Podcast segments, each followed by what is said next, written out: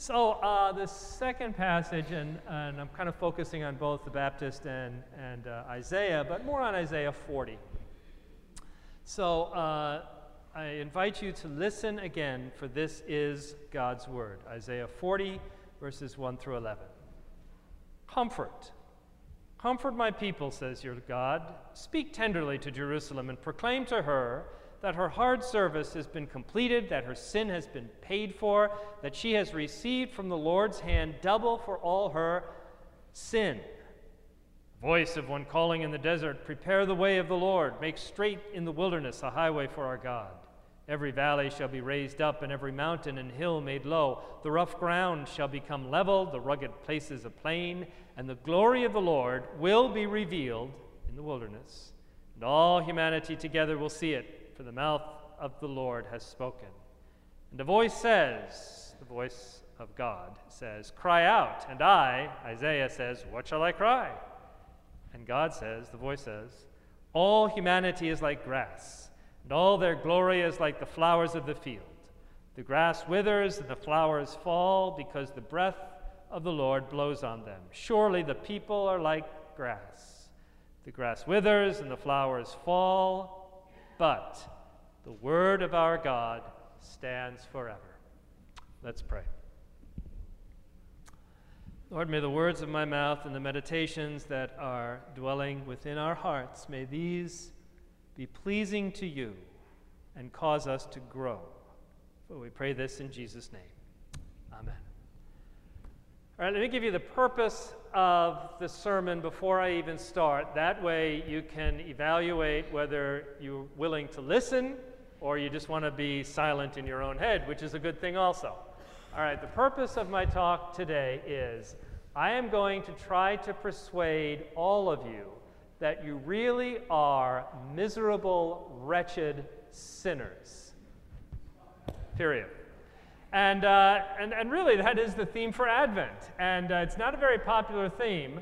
Uh, we don't really want to go there. You don't really want to listen to that. Because to modern ears, that's the last thing we want to hear. It's really the entire theme of everything John the Baptist said Repent, ye sinners, the kingdom of God is at hand.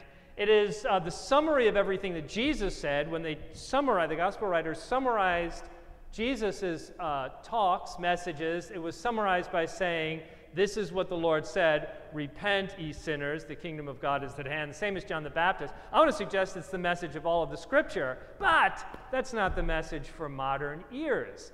We want to hear that real, really, all of us are just well above average. All of us. Um, I know that's the phrase that Garrison Keillor phrased, you know, coined that all the people were above average. Statistically, that's a very difficult thing to think about. If everybody's above average, then what's the meaning of average? Uh, but we're not. You know, we're all of us excelling. We're all of us just filled with all wonderful kinds of things. I saw in the paper, don't mean to make fun, but I am. uh, and the messenger last week, they had the um, honor roll for either the high school or the junior high. I think it took up 15 pages. Um, you know, if everybody's on the honor roll, I mean, how, what's the point of it? You know, I mean, everybody's just special, everybody's full of their own wonderful. And so, what is the meaning of being a sinner? And how can we ever hear that kind of message? The watch phrase for the prophets of old was repent, ye sinners, for the kingdom of God is at hand. The watch phrase for everybody today is it is what it is, you know, whatever. And there's quite a disjoint between repent and it is what it is. That's what I want to talk about, sinners. So here we go. we are in captivity. That's the starting point for Isaiah. The children of Israel were in captivity. Now, let's think of that literally. The children of Israel uh, were in Jerusalem, obviously in Israel, the Babylonians from the north came in. You've heard the story before. They utterly crushed Jerusalem. They burned the temple. They burned the city. They burned everything about it. They were a ruthless people. They took the people of Jerusalem, of Israel, they took them out, or at least all the leading citizens, they took them out of Jerusalem, and they placed them up in the north into captivity. And so the people that Isaiah is speaking to are literally in captivity. They are captives in the north. north. And so when Isaiah says, Comfort, comfort my people, what he's saying is, Your time of captivity is almost over. It's almost time to go back into the wilderness and to go back home. Now, I want to suggest here we see a motif that repeats itself over and over again in Scripture. In fact, this is a motif that virtually any passage in Scripture you can locate in one of these uh, three kind of regions.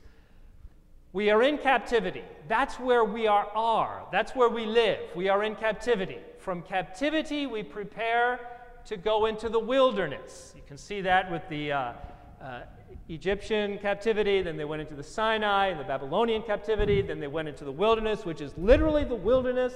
The highway of our Lord is that path that leads from the north, captivity, into the highway, back down to Jerusalem. So you go from captivity, that's where we live, into the wilderness, which is the place where you meet God. That's the place where we become more intimate with God. And then you have the yearning to go home, but when you get home, it doesn't feel like home. We're really captive. We're still captive unless we're at home with the Lord, which is in heaven. But as St. Paul said, as long as we're in the body, we're away from the Lord. So you have this motif of captivity uh, into the wilderness where you find intimacy with God and the yearning to come home or to go home. Now, the children of Israel are in captivity. To apply that is very easy. All of us have some something that we are captive in some physical problem that captives, that captivates us, that holds us, some emotional problem, some spiritual problem, some psychological problem, some economic problem. You apply it. but everybody is captive to something. And if you put it in the broadest sense, it's called sin. And you can't avoid that. We are captive to sin, which is more than just a bad decision, it's a power, it's a something that holds us down that's unavoidable. We are captive. We yearn to go home, but before we go home, you need to enter the wilderness. Now, let's think about this captivity just a little bit further. I want to suggest there's a, a, multitude of ways that you can deal with this reality of being captive, like the children of Israel are captive in the north. Let's think about some of the ways we can deal with this captivity. One, try to locate yourself. You can deny the captivity altogether. You just, everything's happy. I'm happy all the time. You know my attitude toward people who are happy all the time. They're just annoying, I think. um, but the reality is, if you're singing a happy song in captivity, you're still in captivity. You're just singing a happy song. So you deny it. You know, it is what it is. The most annoying phrase, I think, in modern culture, because that it is not a good place to be. So we can just deny it altogether. You know, I'm just happy all the time, I'm not in captivity. Or, option number two, how do you deal with captivity, which is called sin? You can simply become miserable. I call that the Eeyore syndrome. That is, everything I do is always wrong. Really wonderful people to hang around, aren't they? By the way, this is a fun one uh, maybe some of you have experienced it, I've experienced this. What churches can do is they can put a halo on Eeyore and call them Saint Eeyore. And this is how that goes. Well, the church will say, well, we can try something new, but it's going to fail because everything we do always fails. But I know it's God's will, and after all, it's, it's more important to be faithful than successful, and we're going to fail. All right, then, go at it. So, you can deny your captivity, or you can be miserable, bad option, or, now let me get serious for a minute. You can be absolutely absorbed into the captivity that you were in. Now, this was a real problem for the children of Israel, because this is what happened. As I said, the Babylonians came down, a ruthless people, destroyed Jerusalem, put the people up in captivity, their first experience of captivity was horror. It was terrible. They remembered quite sharply all the destruction of their home, of Jerusalem, of their temple, everything. They're in captivity. The whole venue, everything about captivity is awful. They hated it. But Babylon didn't care, which could be a very good thing. Because what Babylon said is, we don't care what you do. You do what you want. No insurrection, no rebellion. You can do what you want. And so what happened was the children of Israel became very, very, very successful up in Babylon. I mentioned this last week. They were far more prosperous in captivity than they were ever in, in Jerusalem. And all the way down the line, all the things of prosperity their arts, their culture, their scholarship, everything, including negative things, became far richer up in uh, Babylon than it ever was in Jerusalem. And so, what the children of Israel often did was they just gave up on the faith altogether. And they become absolutely absorbed in the culture in which they were living. Do I have to go further with that one in terms of application? You just forget the faith altogether and become absorbed in the culture because, hey, it is what it is, and we're having fun as long as you're having fun, like that. So that's an option that was very tempting for the children of God's people. So you can deny, you can become miserable, you become absorbed, or this is the right option. You can adapt to where you are. Now, this is how that's done, and I'm going to speak about this a lot more next week. And this is kind of advertisement. In the Sunday school class, I'll really play this one out. What does it mean to adapt in the culture you are? First of all, you maintain the things that are absolutely essential to your identity as the children of God.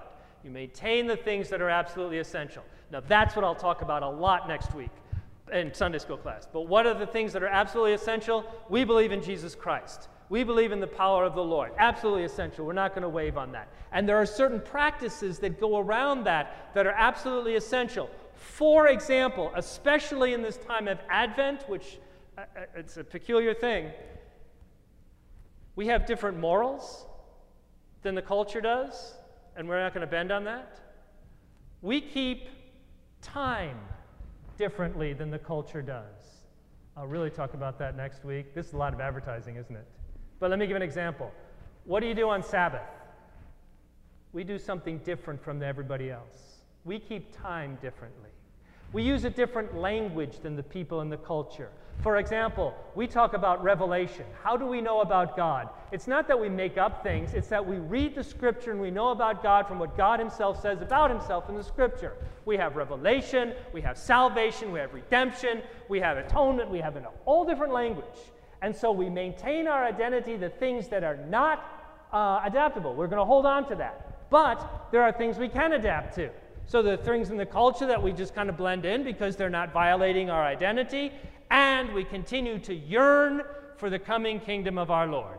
So, the way we deal with this captivity is we maintain our faith and the things of the faith, we adapt to the things that are adaptable, but we continue to remember that this is not home. And when we really come to understand that this is not home, then we repent. We repent, in other words, we look away from this captivity that we're in we follow our Lord Jesus Christ. As John the Baptist said, Behold the Lamb of God who taketh away the sin of the world. You follow him. Don't follow me, follow him. So we turn away from our captivity toward the Lord Jesus Christ and follow him into the wilderness. Now, what does it mean to be in the wilderness? Again, I'll speak about this more next Sunday in sermon and also at the class. But what does it mean in terms of living in the wilderness? And by the way, Advent and Lent are the two seasons that we really focus in on this. Let me suggest there's a lot of things, fill it in next week, but two things are absolutely essential. First of all, the time, remember we keep time differently. The time for repentance is in the kingdom of God, there's only one time. It's always the same time in the kingdom of God. God is always living on one time, and that time is now. It's the only time there is. So fill that out. Um, if, if you're getting a little antsy because the sermon's getting really too long and the Bills are playing this afternoon, all that stuff, and you know, what time is it? Then you, you go like this It's now! because that's the only time there ever is. Now. Now is the time of repentance, turning away from your captivity, whatever it is, and turning toward Christ Jesus into the wilderness. The wilderness means a lot of things. Remember, literally, it's the path from captivity, Babylon, back to Jerusalem. It's the place where John the Baptist lives. But at least one aspect of what that wilderness is, is, especially in the season of Advent, silence. Now, let me talk about this for a minute, and I'll be done. The experience of silence is the exact opposite of the experience of captivity. The experience of captivity is this. As soon as you realize you're captive, like the children of Israel in Babylon, there's a horror, a terror. It's just dreadful. But pretty soon, you accommodate, it's not that bad. You know, it's kind of fun up here. the experience of silence, exact opposite. You go home from work, you sit down, it's like, oh, it's finally quiet, right? But what happens when you're in silence for too long? Have you done that? See, this is the problem with Advent. This is where I, I get my grump going. Sorry, Jane. we do the exact opposite. What do we do in Advent? We fill it with noise and confusion and clutter and busyness, which is exact opposite of what it's, the season is supposed to be. Silence, when you're in it for a while, becomes oppressive, it becomes difficult. Try it. And when you're in that silence for a while, what happens is all that junk starts coming up. And you realize the oppressiveness, you realize how hard it is, you realize all that stuff that's coming in, you realize your own sinfulness your own brokenness, your own vulnerability. And when you're in the wilderness of that silence and you realize how broken and vulnerable you are, it's there that you realize your absolute need for God. And where is God? Emmanuel. God is here. God with us. And so, this is the assignment, my challenge I'd like to give to you this season of Advent. Find the time, remember, there's a different time, to be silent, to be still, to be in solitude, by the way, and focus solely on the Lord. Singularity. That's what we'll talk about next week. And in that silence, come to realize your own sinfulness. When you turn to God with that sinfulness, it's not like God is finally rewarding you because you admitted you're a sinner. When you're silence and solitude, it all comes up. And you realize the wound, the crack, the brokenness, the vulnerability, your sinfulness. And when you realize that, you come to realize where God is. And He's with you. That's the good news. You really are a bunch of wretched sinners. Good news. Let's pray. Lord, we thank you that in the silence of this moment we can see who we are. It's kind of messy. But in that wound, in the cracks, the light shines through. Your light, Lord Jesus. So we give thee thanks in thy name. Amen.